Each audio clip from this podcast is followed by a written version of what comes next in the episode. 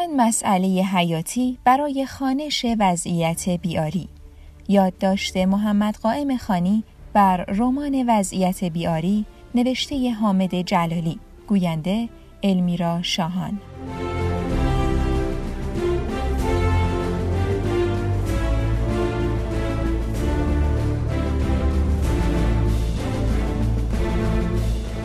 رمان وضعیت بیاری از چند جهت قابل اعتناست. اول اینکه زمان و مکان قصه به گونه است که تمام رمان را زیر باران گلوله و فشنگ قرار داده است. درباره جنگ ایران و عراق کم رمان نوشته نشده ولی کمتر نویسندگانی موفق شدند به جای تمرکز بر تیر و تفنگ انسان را زیر ذره بین ببرند در وضعیت بیاری نبز زندگی به رغم تهدید همیشگی گلوله و تیر می‌زند حتی بیش از آن رگ حیات می جنبد و قلب به تپش می آید. فرم روایی کار و تقسیم زاویه دید این امکان را داده تا نویسنده جریان تپنده زندگی را بین شخصیت های مختلف تقسیم کند و یک شهر زنده را به نمایش بگذارد. نویسنده در معرکه تاخت و تازه مرگ زندگی را پیش چشمان خواننده برجسته کرده است. آن هم نه یک زندگی تنها و دور را بلکه زندگی جماعتی را که آن به آن در خطر خداحافظی با زندگی هستند. این کنار هم نهادن درست مرگ و زندگی حقیقت آن دو را به مخاطب نشان داده است. در هم تنیده و شانه به شانه. مسئله مهم بعدی توجه به انسانهای غیر مسلمان در خوزستان است. هرچند از حضور اقلیت‌های دینی در جنگ زیاد حرف زده شده کمتر نویسنده ای تنه اصلی داستان جنگش را میان آنها برده است. به خصوص که دوربین نویسنده بر بومیان مندایی منطقه رفته و با بزرگ کردن زندگی آنان زیر سایه جنگ به زندگی انسانها بود. بخشیده است. ما کمتر به این نکته توجه کرده ایم که دو تلقی به ظاهر متضاد در نگاه ما به جنگ هشت ساله وجود دارد که به صورت اولا باید مایه تناقض و نزاع گردد. اما نه تنها اینطور نشده بلکه نزد ما به یک حقیقت واحد ارجا داده شدهاند. ما از یک طرف جنگمان با عراق را جنگ تمام ایار اسلام و کفر می‌دانیم و عجبا که دشمنان ما هم مسلمان بودند و در عمل هم ثابت کردیم که جز اسلام آن هم به قرائت شیعی هیچ گفتمان و ایمان دیگری توان انجام چنان عملیات های شگفتانگیزی را نداشت. و از طرف دیگر جنگمان را ملی می‌دانیم که یکی از مهمترین نتایج یا نشانه هایش حضور ادیان مختلف و فرق دیگر اسلامی در جنگ است. به ظاهر این دو تلقی باید با هم سر جنگ داشته باشند ولی نزد ما چنین نیست و حتی لازم و ملزوم یکدیگر هم شناخته می شوند. چه ما کشته های اقلیت های دین را هم شهید می دانیم و نه صرفا قهرمان ملی. دلیل اصلی آن تعریف خاص ما از دین است که در عین حد اکثری بودن باطنی گراست و در بند زواهر نمیماند. در زیر پوست وضعیت بیاری این مسئله مورد توجه قرار گرفته و البته گاه به گاه سریح و آشکار هم درباره آن سخن به میان آمده. نکته دیگر بعدی پژوهش در این اثر است. هرچند که روایت رمان بسیار نرم و خواندنی است اما قنای پژوهشی در کار کاملا مشخص است به ویژه برای افرادی که به صورت تخصصی به مسئله ادیان یا اقوام علاقه دارند وضعیت بیاری می تواند تصویری شفاف از آین مندایی به نمایش بگذارد و سررشته تحقیقات و پژوهش هایی را باز کند اما با این همه داستان به هیچ وجه تحت شعاع اطلاعات زیاد نویسنده قرار نگرفته و روان و بیدستانداز پیش می رود. به عبارت ساده تر وضعیت بیاری یک داستان جذاب و خواندنی است که به صورتی ویژه به هموطنان مندایی ما پرداخته و نباید به چشم پژوهشی در باب آین مندایی نگریسته شود. در این حال آنان با قدرت در کتاب حضور دارند و صفحات آن را با رنگهای تازه خود تنوع بخشیدند. و نکته آخر این که رمان با وجود قنای درونی خیش جذابیت روایی خود را از دست نداده است. با اینکه کار در یک بود محدود نمانده و جنبه های متنوع ادبی فکری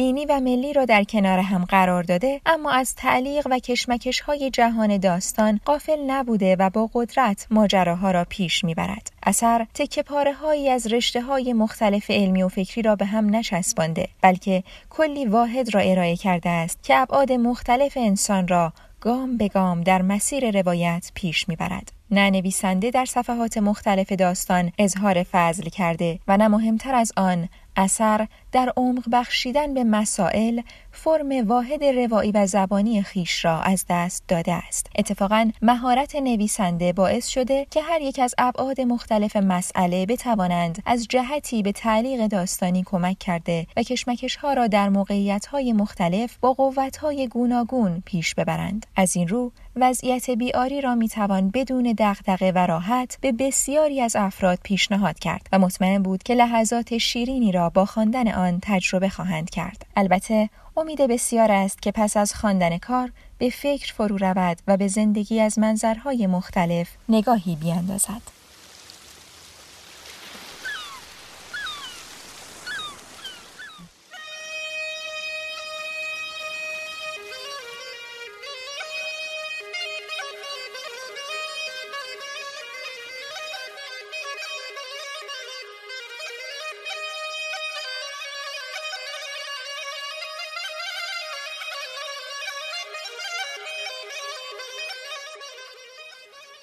اومدن اینجا. یعنی بیبی بی احلام آوردشون. استوریشون شنیدم تلخ بود. تلختر از قهوه آبودان خمو شده بودم از دست روزگار زنی اجنبی. زن که نه کلفتش بودم اما خوب برایی که عاشق سبزه ایرونی بود خاطرم خیلی می‌خواست. هرچه می‌گفتم گوش می‌داد. نه که تو کنتریشون همه سفید لیتن سبزای ایرون مخصوصا عبادانیا براش یه طعم دیگه ای داشت.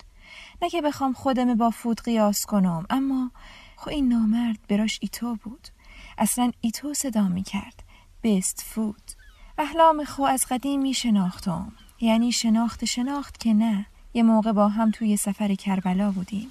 چه سفری بود؟ قربونش برام یه تو طلبیدم که خوم نفهمیدم. احلام خو بهترین سقاط سفرم بود. خیلی حق به گردنم داشت. البته این آمردم خیلی حق به گردنم داشت دوبار حج فرستادم یه بار کربلا.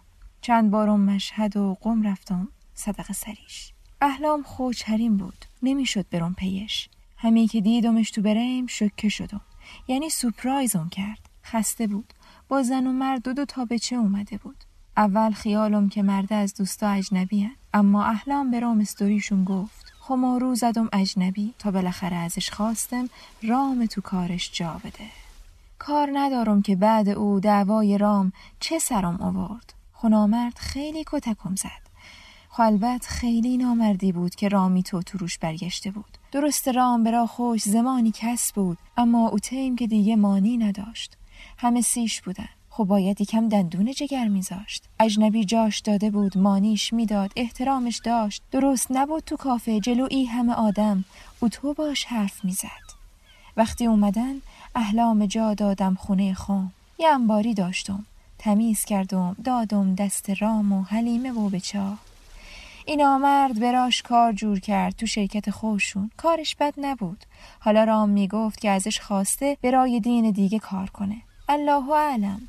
ما که هیچ وقت نفهمیدم ای بهایی جماعت که ای قدر ریختن تو آبودان چی میگن و از کجا اومدن. حلیمه بار سوال کرد گفتمش که ای انگلیزیا دو چیز اووردن آبودان. یکی ای بهایی بودن یکی امی درختا بیار. خو ای همه بیار میون نخلستون هست. خو نباید نخلا بار بدن ها؟ خورام سیشون کار می‌کرد چطور می‌شد؟ خوشم که همچه مسلمون مسلمونم نبود ها؟ حلیم حلیمه که می‌گفتن هم چیزن خوبی از منظر من نبود. خو اما به شاه بیازار بودن. خلیل که اصلا حرف نمی‌زد. جلیل خوبازی گوش بود. هر روز با ای به شاه انگلیزیا دعواش می‌شد. فکر کنم چهار سال تمام موندن پیشم. خب به نفشون بود. لین ما کسی نمی اومد که ببینشون. امن بود براشون. می‌تونستن تا آخر عمر بمونن. تازه انگلیزیا وقتی کسی جا می‌دادن دیگه اشیره اگه پیداشون می‌کرد نمی‌تونست کاریشون کنه. چون اون موقع کارش با کرام الکاتبین بود. ما احلام تو روزایی که اجنبی سراغم نمی اومد هپی بودیم.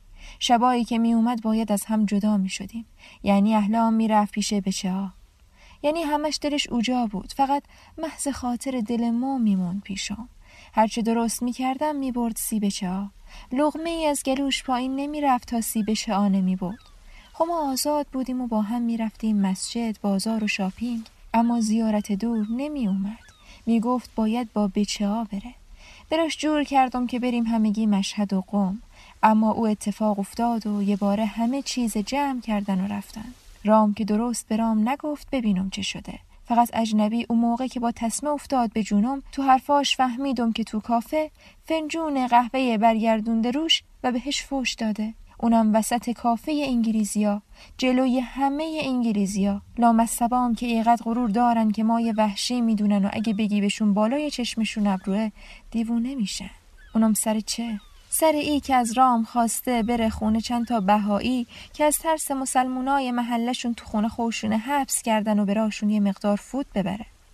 حالا می بردی زمین که به آسمون نمی چسبید ای درسته که از ایجا بری و آوارشی فکر نمی کنم هیچ جا آروم باشن و فقط ایجا توی پناه انگلیزیا بود که می‌تونستن آروم زندگی کنن. حلیمه هم انگری بود از دستش. یعنی از خیلی کاراش انگری بود. اهلا مدام از عشقشون می‌گفت اما ما چیزی ندیدم. موقعی که اجنبی برامو خرید می‌کرد و برام می‌داد برام بیاره دعوتش می‌کردم خونه و قهوه بش می‌دادم. یعنی مراسم قهوه کامل اجرا می‌کردم سیش دعوتش می‌کردم بشینه و سیما از خوش بگه از زندگیش و از دین قبلیش خورام هر موقع که می اومد پیش ما حرف می زدیم حلیمه انگری می شد. به کربلایی که رفتم قسم نظری نداشتم. تنها بودم و دوست داشتم با یه مردی حرف بزنم. به مشهدی که رفتم همی بود. احلام نصیحتم می کرد که ایقدر رام نگیرم به حرف. می گفتمش که ای حلیمه اگه عاشقه نبایدی تو شکاک باشه خو. اما احلام می گفت که اینا ایقدر عاشقن کسیشون مشکلی پیش نمیاد. اما می گفت که سیخام میگه که اجر رفتنم به کربلا و حج زایه نکنم. راست می گفتم ما چه کنم دست خام نبود. از وقتی بابام فروختم به این نامرد و با پولش بسات افیونش جور شد همه بی خیال ما شدن. حتی مامان تنها بودم. همشم که نمی‌شد برم زیارت و شاپینگ و توی لینا چرخیدن. دوست داشتم کسی باشه که باش حرف بزنم. خرامم انگار بدش نمی اومد حرف بزنه. از دینش می‌گفت و از مامانش. دلش گرفته بود. ایزن از همه چی دورش کرده بود. نمی‌دونم نظرش چه بود راجع به ما. اما خدایی خیلی مهربون بود. دلش نمی‌خواست هیچ کس برنجه ازش. اما نمی‌دونم چرا درست موقعی که همه چی خوب بود ای تو همه چیزه به هم ریخت و گذاشت رفت. خیلی منتظر شدم تا باز از احلام راپورتی برسه. اما دیگه نشد که نشد. نمی‌دونم این حلیمه چه داشت که رامم دل نمی‌کند ازش خو مفت بود و مفانی. اما این حلیمه فقط چشم ابروی خوبی داشت. ولی نه هیکل خوبی داشت نه فانی بود.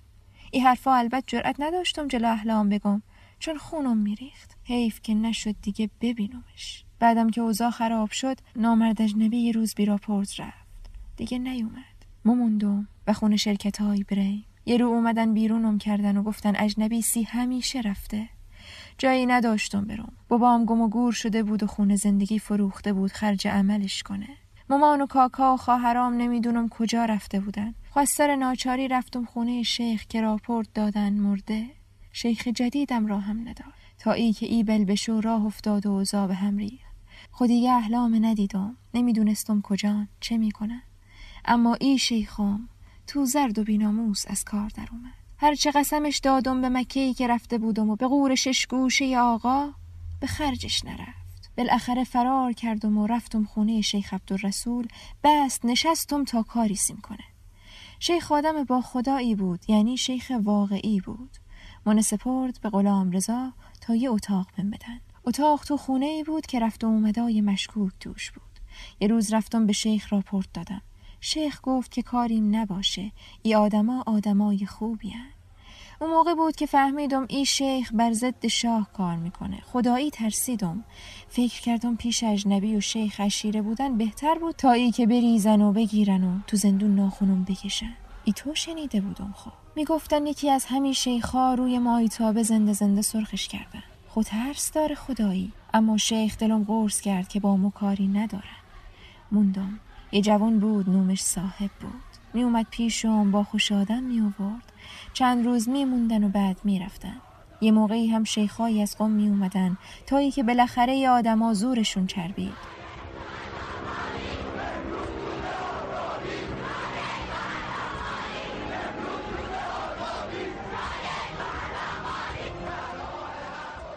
شاه فرار کرد انقلاب کردند. شیخ عبدالرسول تا چند روز جشن گرفت هپی بود. منبرا گیفت فرستاد مشهد مقدس.